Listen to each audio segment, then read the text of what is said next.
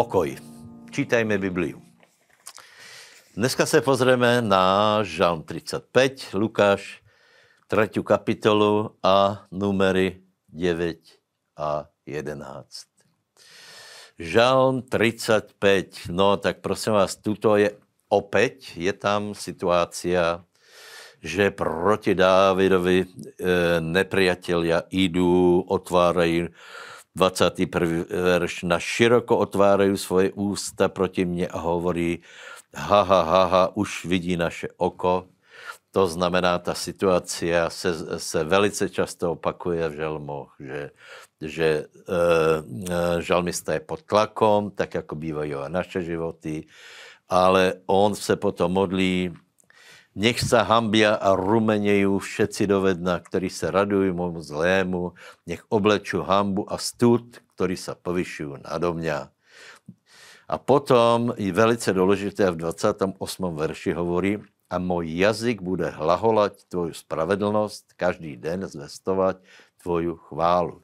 Takže, bratia, keď budete například v nějakom tlaku, tak teda eh, v, eh, v tlaku na základě toho, že někdo proti vám vyšel, někdo, někdo vyslovil slova, zhanobil vás, ponížil, ohovoril, urobil vám zlé, tak velice je důležité, abyste vtedy chválili pána, abyste to odezdali pánovi, lebo on potom zasiahne, vyslobodí vás a můžete potom ďalej Eh, dělej služit pánovi a Boh s vašimi nepriateľmi bude jednat. To vám prajem. Lukáš 3. kapitola. Máme tam vystupení Jana Krstitela, který musel být skutečně velice mocný kazatel, velice mocný muž, lebo keď kázal, tak větě, že k němu přišli zástupy, a chcem povedat jednu věc, že, že Jan byl za prvé velmi mocný, hej, lebo věděl oslavit národ a e, byl rozumný.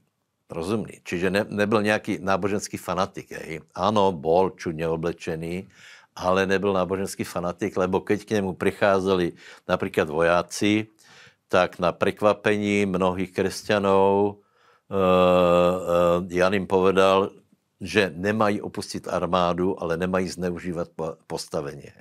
Podobně aj, eh, podobně aj colníci, čiže Jan byl mocný boží muž a byl chytrý boží muž. Hej. Aby, aby bylo úplně jasno. Hej. Preto ho například aj Herodes rád počúval, lebo jeho, jeho reč mala hlavu a petu. Hej. Potom je tu ještě jeden důležitý příběh a to je pokrstěný Pána Ježíša Krista. Hej. 22. verš. A světý duch zostupil v tělesné podobě, jako čo by holubice na něho a hlas zazněl z neba, který hovoril, ty jsi ten můj milovaný syn, v tebe sa mi zalúbilo. Takže prosím vás, tu je Božá trojice v akci. Hej. V nebi e, e, otec prehovoril a bylo počuť hlas. Toto je můj milovaný syn. Hej. Syn stál vo vode a Svetý duch ako holubica, Svetý duch nie je holubica, ale ako holubica zastupil na pána. Čiže vidíme, e, toto je potvrdenie Božej trojice, že e, v tomto příběhu je celá, celá trojice, Otec, Syn a i Svetý duch v akcii. Takže 4. Možišova 9, Eh, až po 11. Je tam slavní Velké noci a potom, prosím vás, jedna velice důležitá událost a sice uh, oblak, který vedě Izrael. Hej? Uh, Izrael podle toho, ako se oblak hýbal, v noci to byl ohnivý slod, uh, vodně to byl taký dým, tak podle toho musel se pohybovat. Hej? Samozřejmě toto nám vela hovorí o vedení světým duchom. Takže Izrael striktně pochodoval, hýbal se pod vedením všemouceho Boha.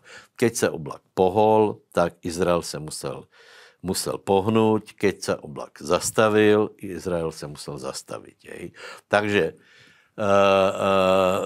Izrael, boží lud, sa pohybuje podle toho, ako se pohybuje Boh.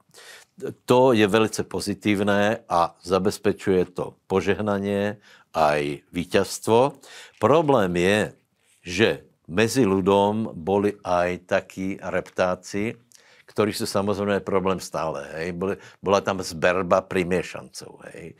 A začínají zbury. Viete, ono se často stane, že mezi Boží ľudce eh, se e, primiešají ľudia, ktorí reptajú, ktorí si stiažujú, ktorí majú ku všetkému výhrady a potom začínají zbury.